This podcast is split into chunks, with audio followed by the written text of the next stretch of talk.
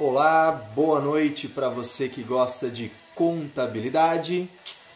Um minutinho, vamos esperar o pessoal começar a chegar para nossa live sem mimimi.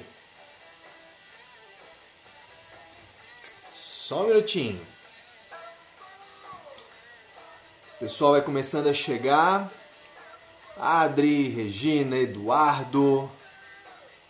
Legal, o pessoalzinho começa a se aproxegar pela área. E aí, Anderson, beleza? Fernando. Muito bom. Pessoal que já tá por aí, beleza, Miriam? Beleza? Luciane. Pessoal que tá aqui. Vídeo tá bom? Áudio tá bom? Conta aí pra mim. Coloque nos comentários. Rei hey, grande Ismael, Clélia, Letícia. Legal. Muito bom. Começar, tem as mãozinhas aparecendo ali, mas tudo bom? Ah, legal, tudo beleza. Então, show de bola. Vamos parar com o barulho aqui, vamos baixar a bolinha do Lenny Kravitz. Bora conversar hoje então sobre a tal da blindagem patrimonial. Né? Hoje a live de hoje é sobre isso.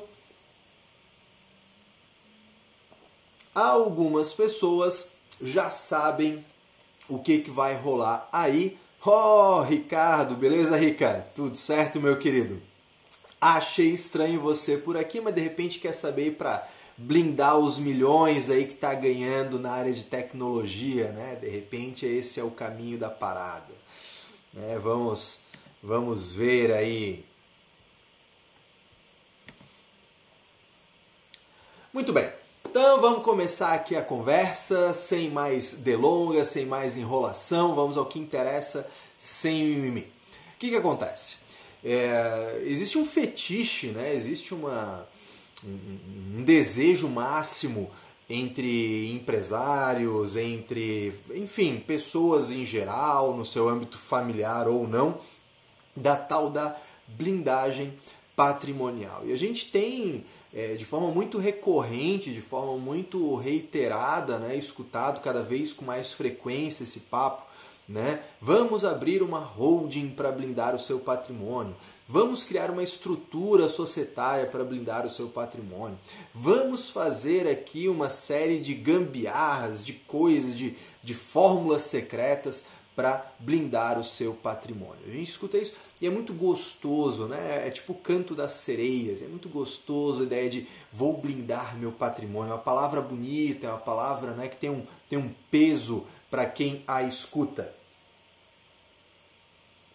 E eu queria começar a live sobre blindagem patrimonial te falando o seguinte: não existe blindagem patrimonial. Se você já me acompanha mais de 5 minutos, você sabe disso. Você já, já folheou ali pelo meu pelo feed aqui no Instagram, se você já foi ao meu blog, se você já nem, nem precisa ter feito um curso comigo para saber que eu defendo né, a ideia de que não existe blindagem patrimonial. E por que disso? Né? Porque a, palavra blindagem, né, a expressão blindagem patrimonial, ela traz consigo um peso que é um pouco diferente daquilo que normalmente as pessoas esperam. Né? Então, quando o, o, advogado, quando o contador, quando, enfim, o profissional oferece a blindagem patrimonial, ele está falando de uma série de medidas que vão gerar proteção. Né? Proteção contra terceiros, proteção é, contra é, é infortúnios da família, proteção quanto os problemas econômicos que possam surgir, né? enfim, contra N coisas. Mas quem escuta, e principalmente quando a pessoa que escuta ela não tem o um mínimo de formação nesse universo é, administrativo, jurídico, contábil, tributário, etc., né? de legislação em geral até eu diria, essa pessoa ela escuta a expressão blindagem, e, e principalmente a expressão blindagem patrimonial, e nisso ela entende o seguinte: olha, eu posso enfiar o pé na jaca que nada vai me acontecer. E é aqui que eu quero pegar com você. Eu, uma questão, por uma questão, isso é pessoal meu, tá? Isso, você não precisa adotar isso para você, mas eu, por uma questão de, de, de posicionamento profissional, eu não uso a expressão blindagem. Eu não falo para os meus clientes em blindar patrimônio.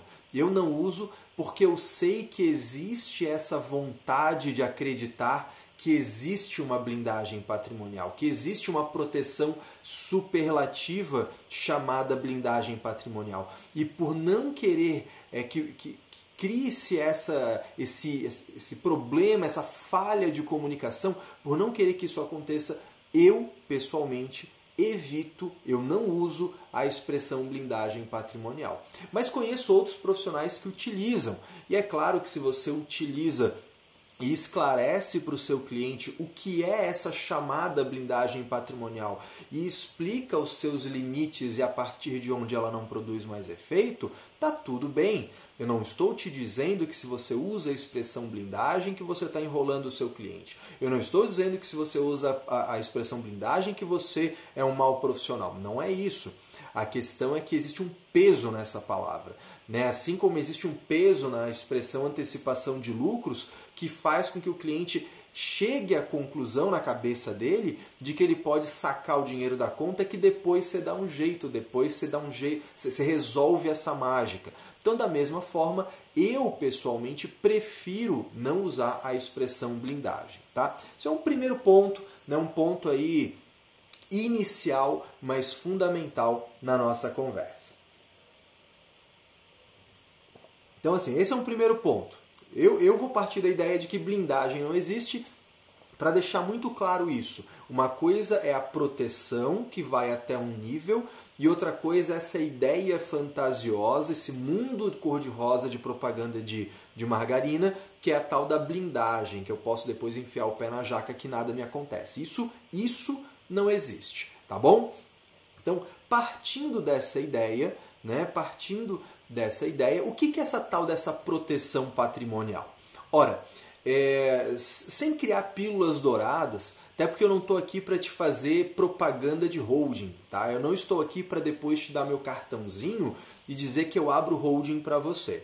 Então, falando bem a real, bem a real, o que, que a gente fala da proteção patrimonial? Bem, toda pessoa jurídica gera um nível de segregação, gera um nível né, de, de separação entre a pessoa física do sócio e a pessoa jurídica da sociedade. Né? Sócio-sociedade, titular, Eireli, né? tanto faz. Uh, o fato é, nós temos uma segregação que é natural das pessoas jurídicas. Né? E isso, com a lei da liberdade econômica, ganhou mais uma ênfase, ganhou mais um extra de ênfase com a inclusão do artigo 49A, que fala da segregação de patrimônio né, e que você segregar através de uma pessoa jurídica esse patrimônio para você é, é, mitigar riscos, para você é, eliminar ou reduzir riscos patrimoniais, gestão, não tem nada de errado. Tá? Não existe em si um problema em criar uma pessoa jurídica para segregar patrimônios e proteger uma coisa da outra. Tá? E não é só proteger a pessoa física, isso também envolve proteger a pessoa jurídica. Né? Porque a pessoa física não irá poluir a pessoa jurídica e a pessoa jurídica não irá poluir a pessoa física. Né? Vou dar um exemplo muito é, comum disso. Né? O, o, carro de uso pessoal. Né? O carro de uso pessoal. É, muitas vezes eu por essas andanças falando sobre holding, a gente vê o pessoal que assiste lá uma, um videozinho de YouTube de duas horas falando sobre holding e acha que virou PHD e pode ganhar dinheiro com isso. Né? E faz um monte de besteira, é um monte de cagada por aí. E aí um erro muito comum é porque toda palestrinha de holding começa assim. Holding vem do termo to hold, que significa concentrar, controlar, manter, segurar, e aí a pessoa entra num fetiche raso, um fetiche é, resumido de que holding é abrir uma PJ e enfiar tudo lá dentro. Né? E aí cometem erros crassos, erros absurdos, como por exemplo, né, o pessoal está rindo aqui, provavelmente já assistiu uma palestrinha que começava assim, né? Vem do termo to hold, bababá, bababá, um monte de artiguinho por aí, artiguinho é, intelectualoide, né, querendo passar uma ideia bacana e aí vem com esses papinhos. É, é besteira. Ah, até bonito, né? Começa com um pouco de etimologia e tal, mas é, não é o mais importante. Qual que é a parada aí? Vou, vou, dar esse exemplo. Você cria uma pessoa jurídica e aí você pega todo o patrimônio dessa pessoa física e enfia, sem raciocinar, sem parar para pensar por dois segundos, tu enfia tudo dentro da pessoa jurídica. Muito bem, que bacana, parabéns, você fez uma holding. Só que olha só que interessante. A casa de moradia foi para lá. Deixa eu te perguntar, você talvez, eu não sou advogado, talvez você também não seja, mas eu como leigo sei de uma coisa. Ah, se eu pessoa física, eu Caio Melo, pessoa física, eu tenho um único imóvel e esse imóvel é para morar, eu sei como leigo que isso é impenhorável. Para pegar isso na justiça, para não dizer que é impossível, olha, é bem difícil. Mas e se esse imóvel for um dos tantos imobilizados ou investimentos de uma pessoa jurídica? Se torna muito mais fácil alcançar isso. Perceba, gerou-se uma separação entre a física e a jurídica, mas não necessariamente isso criou proteção. Talvez tenha criado uma maior exposição. O carro de uso pessoal né? O, o cidadão fulano está dirigindo lá e sem querer tá, tá olhando o celular, tá olhando o WhatsApp enquanto está tá dirigindo, fura um sinal vermelho e pega um pedestre, um ciclista, atropela e dá um estrago desgraçado, uma desgraça. Aí presta socorro, aquela coisa toda, só que o pobre coitado, autônomo, ele vai ficar sem trabalhar, não vai ter dinheiro, e aí o advogado dele, com razão, vai buscar lucros cessantes, porque ele ficou três semanas no hospital para resolver aquilo lá. Aí o, o, pobre coitado fica com a perna mais curta que a outra e não consegue exercer sua atividade, porque ele, ele, ele entregava lanche de bicicleta, e aí você vai ter que pagar uma indenização a ele. É uma situação drástica aqui, dramática, mas eu tenho que puxar por esse lado que, que acontece? O advogado né, da parte lá, com toda a razão, buscando o melhor para o seu cliente, vai verificar e descobre que aquele carro não está no nome do João da Silva. Aquele carro está no nome da Alfa Participações Holding SA. Aí, quem é que está devendo a indenização? Não é a pessoa física, é a pessoa jurídica em que nela está todo o patrimônio estratégico de investimento daquela pessoa. Percebe que a segregação não necessariamente significou proteção nesse caso? Isso é importante pra caramba. Isso é importante pra caramba. Tá? Eu estou falando isso de forma mais didática possível, porque o que eu estou querendo chamar atenção para você é, primeiro ponto, aquilo que eu comecei a live falando, não existe blindagem. Né? Existe proteção, e proteção é relativa. Né? Outra coisa, a, a proteção nasce da segregação, mas só segregar não significa proteger. A gente tem que parar para pensar um pouquinho nessa coisa. A gente tem que fazer um planejamento mais consciente. Aliás, a gente precisa planejar. Simplesmente abrir CNPJ atrás de CNPJ não necessariamente cria proteção. Só cria uma nova pessoa jurídica, né? que é o embrião da proteção, se bem usado.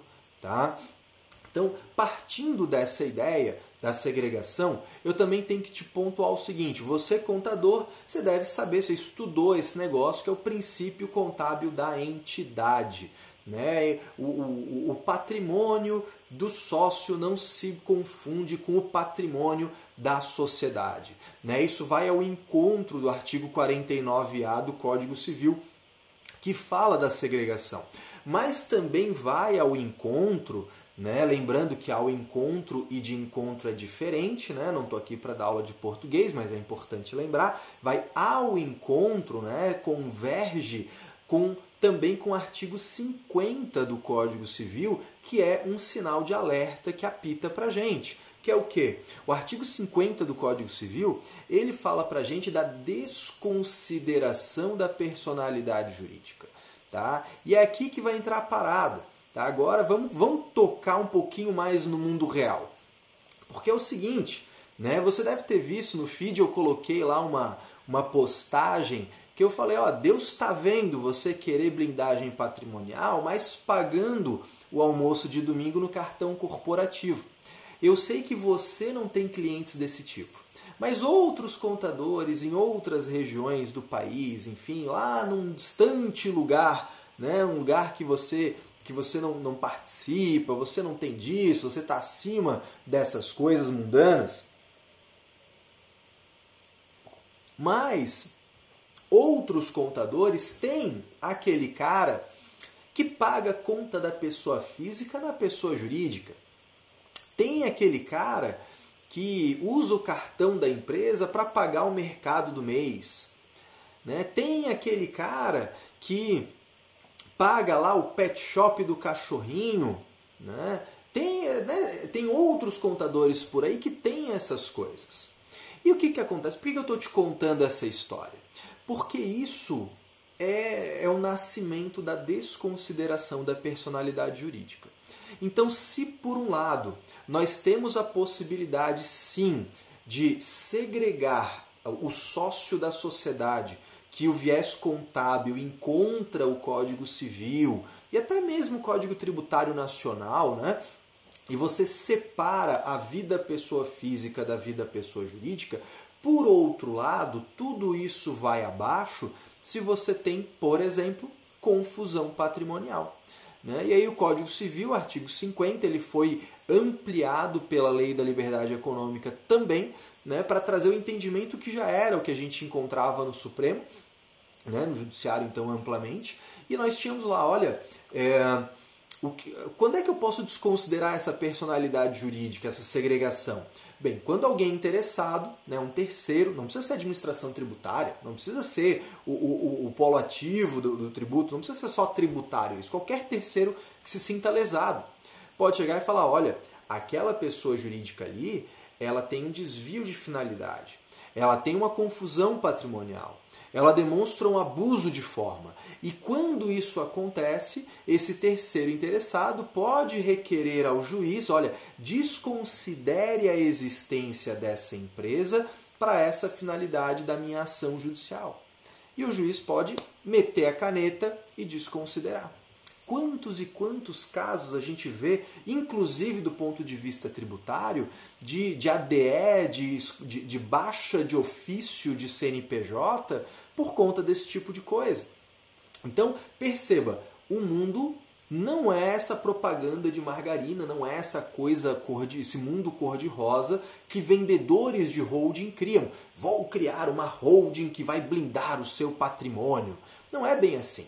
Né? O Código Civil ele fala lá, olha, se pode é, é em juízo desconsiderar a personalidade jurídica dessa empresa para um ou mais fatos, quando uma, quando a empresa paga repetidamente, a empresa paga coisas do sócio ou o sócio paga coisas da empresa. Olha aí a confusão patrimonial saindo da figura contábil. Né? Ah, está ferindo o princípio da entidade. Aí o empresário fala: tô nem aí para ti. Tô nem aí. Contabilidade, o problema é teu. Tô nem aí pro princípio da entidade, não sou espírita mesmo, não quero saber. Né? Ele, no, no alto da, do seu não estou nem aí para isso, ele não lembra, olha, mas não é só contábil, é, é societário também isso, e tem reflexo tributário isso também. Então, quando um paga repetidamente coisas do outro, há ali uma confusão patrimonial. Ou quando há transferências de, de bens é, sem nenhuma contraprestação, né? Coisas de alto valor, sem contraprestação também.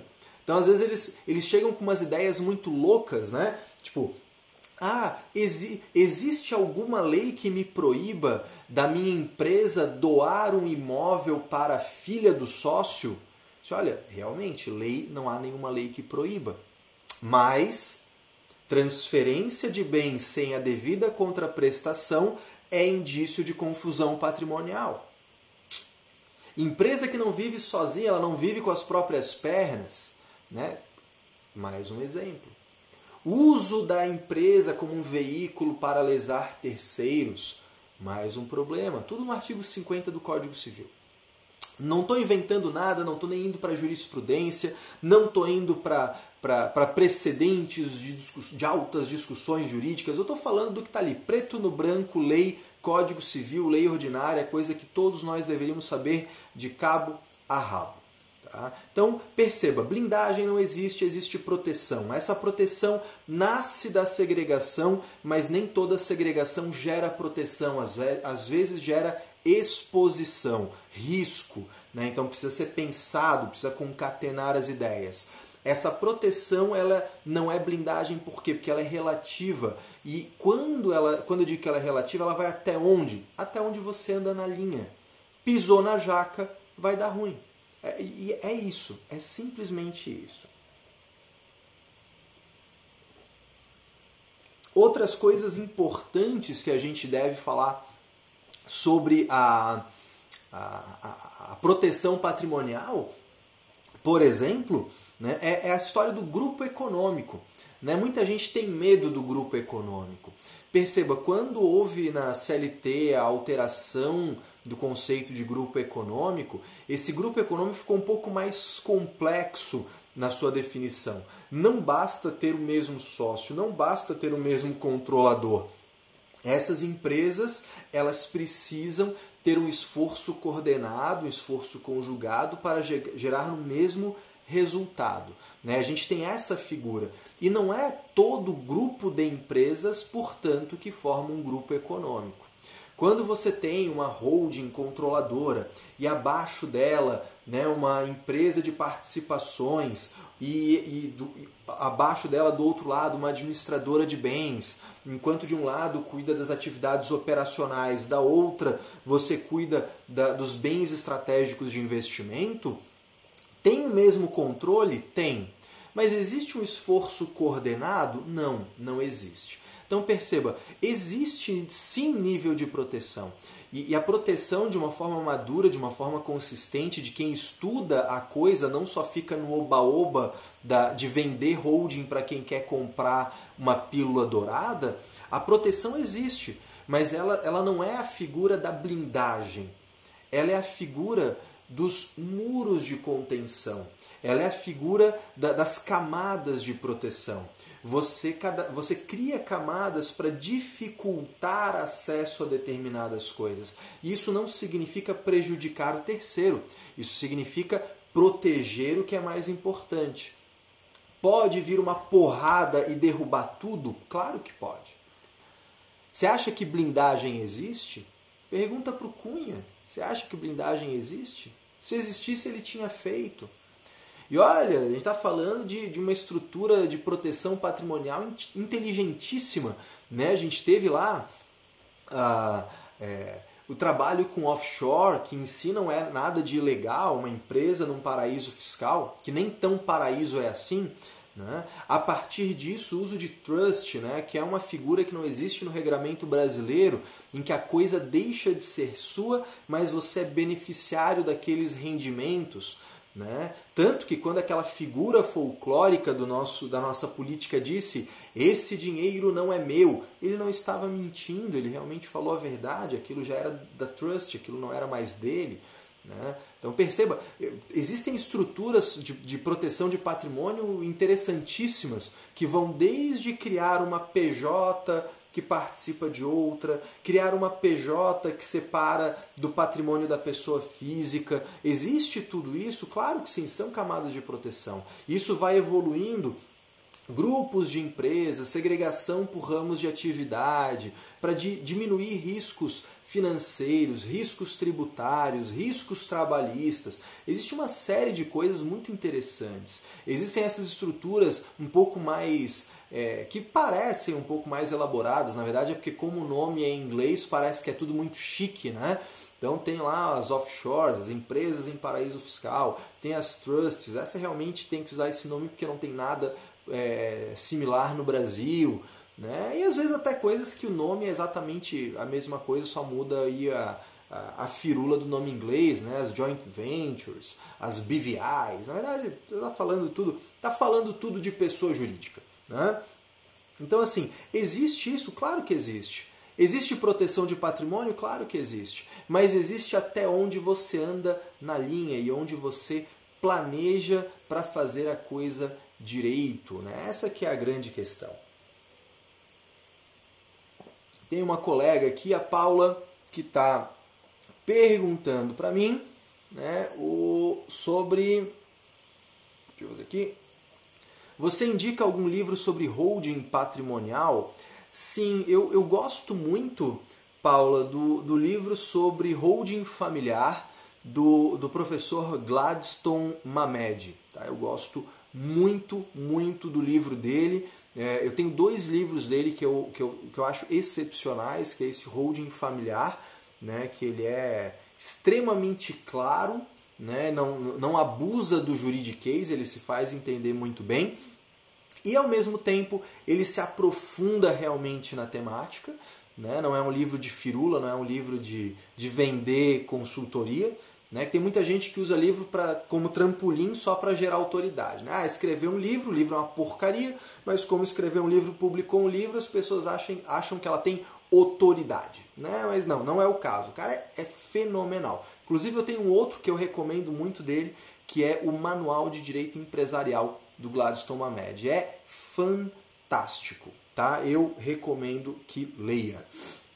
Mas, é, na verdade, na verdade, na verdade, é, o, o, a, a grande questão é que você precisa, antes disso, estudar o Código Civil. Ou em paralelo a isso, vai ter que estudar o Código Civil.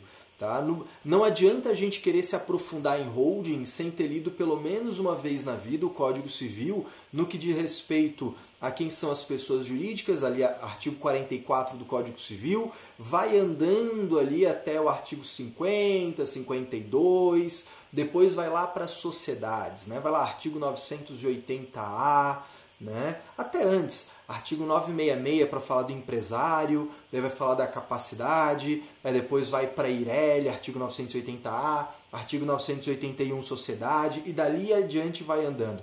Isso é uma leitura obrigatória para quem quer mexer com isso. Tá? Mais até do que o livro. Depois que você passou uma vez os olhos nisso, ou em paralelo a isso, vai, aí sim o livro vai fazer mais sentido, tá bom? Miriam, indicação de livros de trust. Eu não conheço um livro bom sobre trust. Eu, o que eu aprendi sobre trust eu, eu li fora. Tá? Não, não, não, não conheço nenhum livro publicado aqui simplesmente né, sobre, sobre trust. Se alguém tiver aí uma indicação que esteja na live, por favor, mencione pra gente aí. Né? O Tarcísio coloca: muitos pensam que pode replicar no Brasil as ideias do pai rico e pai pobre. É, a questão é assim, né? Existe uma diferença entre. Eu estava estudando isso hoje, até acho bem oportuno colocar aqui. Eu estava estudando hoje de manhã, inclusive, isso, é, que existe um processo de aprendizado que é muito interessante, que é o de modelagem. Né? Um processo extremamente útil de quando você pega uma coisa boa, quando você pega um profissional bom, alguém que você admira, alguém que você gosta, alguém que você se simpatiza, alguém que chegou onde você quer chegar, e você pega essa pessoa como um modelo, então você vai modelando, você vai atuando, você vai agindo, você vai fazendo as coisas, refletindo aquilo. É como se fosse copiar, mas com um processo de filtro, de análise, de questionamento, de fazer sentido, de tentar extrair dali. Né? Eu faço isso, né? a gente não, não parte do zero. Né? Eu faço esse processo de modelagem com grandes profissionais que eu admiro. Né? E existe uma outra coisa que é a, o mero Ctrl-C, Ctrl-V. Que aí fica uma coisa macaqueada, né? a coisa do macaco de imitação. Né? Aquela coisa de, ah, a pessoa fala assim, eu vou falar assim. Ah, no livrinho do Pai Rico, Pai Pobre faz isso, eu vou fazer exatamente igual. Sem a devida reflexão, sem análise, sem ponderar, sem, sem tornar aquilo viável para o seu contexto histórico, cultural, seu momento de mercado. Realmente, aí é um absurdo. tá bom? Uh, o nome do autor é Gladstone Mamed, mas como vai ser difícil de pegar, 400 pessoas vão perguntar aqui, depois eu coloco a dica por escrito, tá? Coloco lá nos stories depois. Beleza, galera? É... Uma outra coisa importante, só para a gente poder fechar aqui a questão, ó, o Marcos já colocou ali por escrito, maravilha, Gladstone Mamed, esse é o cara. O cara é bom, olha, eu não ganho comissão, mas eu sou fã desse autor.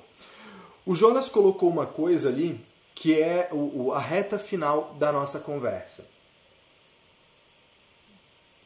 Caio, o que acha de comodato pra, para imóvel que o sócio deseja usar? É, eu tenho aqui um, uma certa ressalva, tá? É, não à toa no início da live eu coloquei isso como exemplo, né? A casa de moradia e o carro de uso pessoal. Nos planejamentos de holding que eu, que eu, que eu participo indiretamente, orientando outros contadores, dando né, aconselhamento, é, eu pessoalmente não gosto, eu, tá? Eu, Caio, pessoa física, é meu pitaco, você pode não concordar com isso. Eu não gosto de levar para a holding, eu não gosto de levar para a empresa a casa de moradia, o carro de uso pessoal, né, ou os veículos de uso pessoal, de repente o cara tem um helicóptero, enfim, né? Eu não gosto de levar a casa de moradia, o carro de uso pessoal, os veículos de uso pessoal e os recursos financeiros de emergência dessa pessoa física. Por quê? Vou começar pelo mais simples, o recurso de emergência. Eu preciso que a pessoa física viva sem a necessidade de meter a mão na conta bancária da empresa o tempo todo. Então a minha empresa precisa nascer com uma política de remuneração muito clara e com recursos emergenciais na pessoa física para que ela não precise ficar criando confusão patrimonial toda hora que precisar de uma meia dúzia de reais a mais. Ah, eu preciso, eu tenho uma oportunidade aqui, eu preciso de 300 mil, vou raspar a conta da empresa. Não, ela tem esse punhadinho de dinheiro lá na pessoa física, isso é importante. O carro de uso pessoal e a casa de moradia, eu já falei do ponto de vista do viés patrimonial né, da questão do risco, da exposição de risco, que eu entendo que protege mais deixar na pessoa física do que levar para a pessoa jurídica. Tá? Mas existe um outro viés dessa questão que é o viés tributário. E aí, dever de casa para você. Abrir o regulamento do imposto de renda, decreto 9.580 de, de 2018, e pesquisar, dar um Ctrl F, dar um localizar em remuneração indireta. Tá? A remuneração indireta, qual é a parada? É o seguinte, remuneração indireta é quando, né, remuneração indireta é quando você tem essa relação da empresa pagar coisas pessoais do sócio. Então, quando a empresa tem um imóvel e esse imóvel é destinado para o uso dos sócios, né, e aí vem a questão por que, que o Jonas puxou essa, essa, essa conversa? Porque ele perguntou, olha, o comodato para imóvel que o sócio deseja usar. Bem, de qualquer forma, no comodato, o imóvel está na pessoa jurídica. Quando a pessoa jurídica cede, pode ser incomodato, por exemplo, né? pode ser por uso informal, né? para uma pessoa física, para o sócio, para o administrador usar, a depreciação dessa casa é remuneração indireta. O IPTU dessa casa é remuneração indireta. O seguro, a manutenção, a vigilância, Todos esses gastos formam remuneração indireta.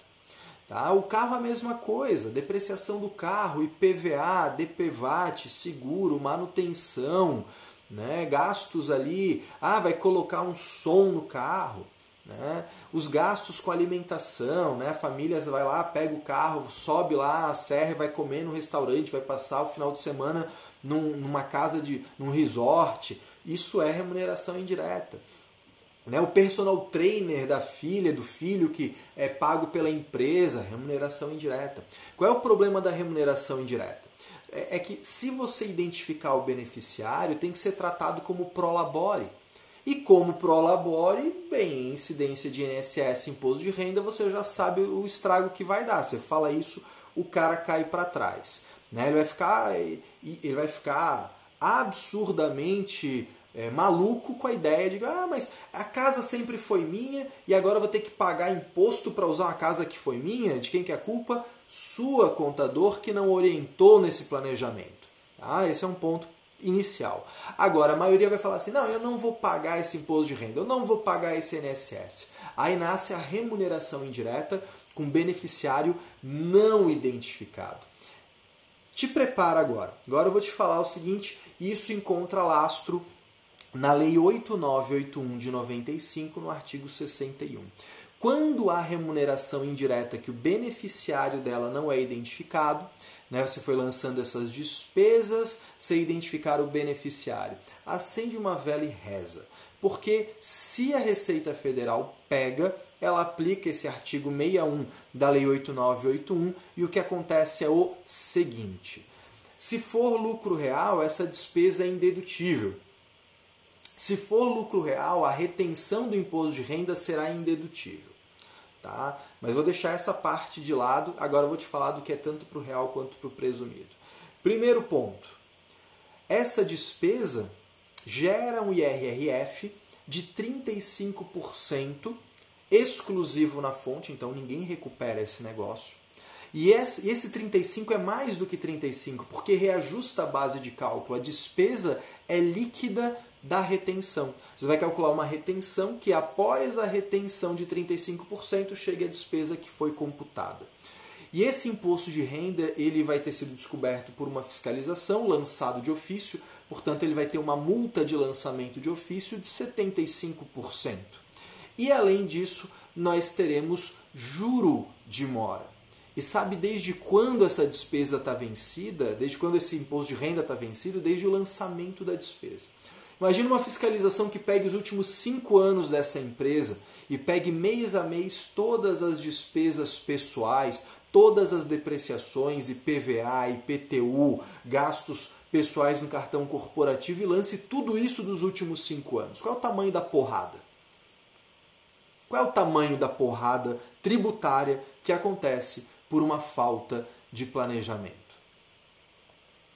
Então, assim, é, eu sei que não é a forma mais motivacional, de repente você está pensando, pô, Caio, mas eu nunca mais vou pensar em holding. Não é isso que eu quero. Eu quero que você entenda que são ferramentas maravilhosas. Porém, porém, não há almoço grátis. Não, ex, não existe, como diria o padre Quevedo, não existe almoço grátis. Tá? Então essa que é a parada. Você tem que planejar de uma forma muito segura, de uma forma muito madura, de uma forma muito consciente, orientando o seu cliente. Olha, existe proteção? Existe. A proteção vai até onde você anda na linha. Não adianta você fazer isso e enfiar o pé na jaca. Não adianta você achar que existe esse mundo maravilhoso da blindagem patrimonial com não pagar nenhum imposto pro resto da vida e não sei mais lá o que. Não existe nada disso. É como planejamento sucessório. Um monte de gente faz holding para fazer planejamento sucessório porque quer ferrar a vida do filho fora do casamento. Isso não existe, tá? Isso não existe. Né? Que quer fazer planejamento sucessório para deixar um lá fora do testamento, para deixar um fora da holding, que é o filho que ele não queria. Não existe isso. Né? Nem é o assunto aqui da nossa live, mas já vou te adiantar. Você pega lá Código Civil, artigo 426 Nenhum contrato pode versar sobre herança. Né? Existe uma premissa, qualquer profissional da área de sucessão sabe disso. Onde que uma holding vai poder fazer planejamento sucessório até onde ninguém se sinta lesado? Qualquer terceiro ou envolvido que deseje quebrar aquilo no meio, evoca esse artigo e torna aquele ato nulo. Então, não existe essa fantasia, largue esse fetiche da blindagem patrimonial, largue esse fetiche da ferramenta maravilhosa, oitava maravilha do mundo, que resolve todas as dores, todas as, essas loucuras da cabeça da, daquela família, daquele empresário, daquele advogado, daquele contador, daquele quem quer que seja. Nada disso existe. Tá? E eu estou aqui para te falar disso, da real, né? para te trazer para o mundo real. Ó, isso aqui é, é isso, essa é a parada, é assim que funciona. Tá? É assim que a coisa, que a, é assim que a banda toca. Tá certo? Bem, tivemos aí já 40 minutos de conversa, foi coisa pra caramba, né? O tempo passa quando a gente se diverte, né? Essa que é a real. Eu espero que tenha sido útil, eu espero que tenha sido bacana para você esse nosso bate-papo e eu vou te fazer um pedido. Mas antes desse pedido, deixa eu te falar uma coisa. É, algumas, se você que está aqui, né? Se você que está aqui, você é membro do Contabilidade Sem Mimimi, eu quero te falar um negócio. Ele recebeu faz uma ou duas semanas um e-mail falando sobre uma mudança de plano. Isso é importantíssimo. Se você recebeu, leia aquele e-mail com atenção, faça a mudança de plano, porque isso é, uma, é um benefício para você. Né? Lá tem duas opções, você pode mudar de plano ou pode fazer uma outra coisa lá e, e me mandar um e-mail avisando tá? Mas é importantíssimo que você faça aquilo, tá? Contabilidade sem mimimi está passando por uma reformulação total e mês que vem vem novidade por aí. Em novembro vem novidade por aí. Caio, eu não sou membro do Contabilidade Sem Mimimi, mas eu queria muito. Então espera, porque em novembro vem parada boa por aí. Ele está fechado para reforma e em novembro vem muita novidade. Outra coisa que eu quero te falar antes de pedir, né, antes de pedir o que eu tenho para te pedir todo final de live, outra coisa que eu quero te avisar é seguinte. Uh, até então eu vinha fazendo uma dinâmica em que eu fazia live aqui, deixava aqui por 24 horas e depois só os meus alunos tinham acesso. E eu vou mudar isso. Haha! a partir de hoje, a partir dessa semana, a, a brincadeira mudou. Essa live vai ficar aqui no Instagram por 24 horas e depois ela vai para o YouTube. Depois eu vou subir ela para que você possa assistir quantas vezes você quiser, mesmo sem ser meu aluno. Tá? As lives a partir de agora elas serão de conteúdo gratuito e vão depois lá para o YouTube. Você vai poder assistir quantas vezes quiser, porque eu quero mesmo é que as pessoas multipliquem essa informação, tá certo? É desapego realmente com conteúdo, né? Quem é meu aluno é, de repente está pensando, pô, Caio, mas eu era teu aluno e eu tinha, agora os outros também vão ter. Não fica com, não fica com essa invejinha, não fica com, essa, com esse egoísmo, porque você vai receber mais coisa espera que você vai saber. Quem é aluno vai saber, vai tem muito mais coisa rolando, tem grupo, tem um monte de coisa lá, então fica tranquilo. Só live, a live eu vou compartilhar com todo mundo a partir disso no YouTube. Então, se você não está no YouTube, é importante que você vá, né? É importante que depois você vá lá e se inscreva no canal para você e ative notificação para você receber, né? Ah, chegou lá a live, não sei o que. Aí você vai ter lá a informação. Também importante para quem estava com saudade dos podcasts, essas lives, eu vou extrair o áudio dessas lives, como essa, por exemplo, eu extrair esse áudio e isso vai virar um episódio lá no podcast, no Contabilidade Sem Mimimi. Então, para quem estava com saudade de poder escutar no trânsito, na academia, etc., teremos essa novidade, tá bom? Então, para fechar, agora sim eu vou te fazer aquele pedido. Se você gostou, se foi útil para você, se isso te ajudou de alguma forma, se você acha que outros contadores precisam saber disso, tira um print dessa tela, tira um print dessa tela, posta lá nos teus stories, me marca arroba Caio Pemelo para eu ficar feliz, para eu saber que fui útil para você e a gente juntos construir uma contabilidade, ó, lá em cima elevar o padrão da contabilidade. É assim que a gente vai fazer essa parada. Bora crescer junto. Uma ótima semana, um forte abraço e até a próxima live.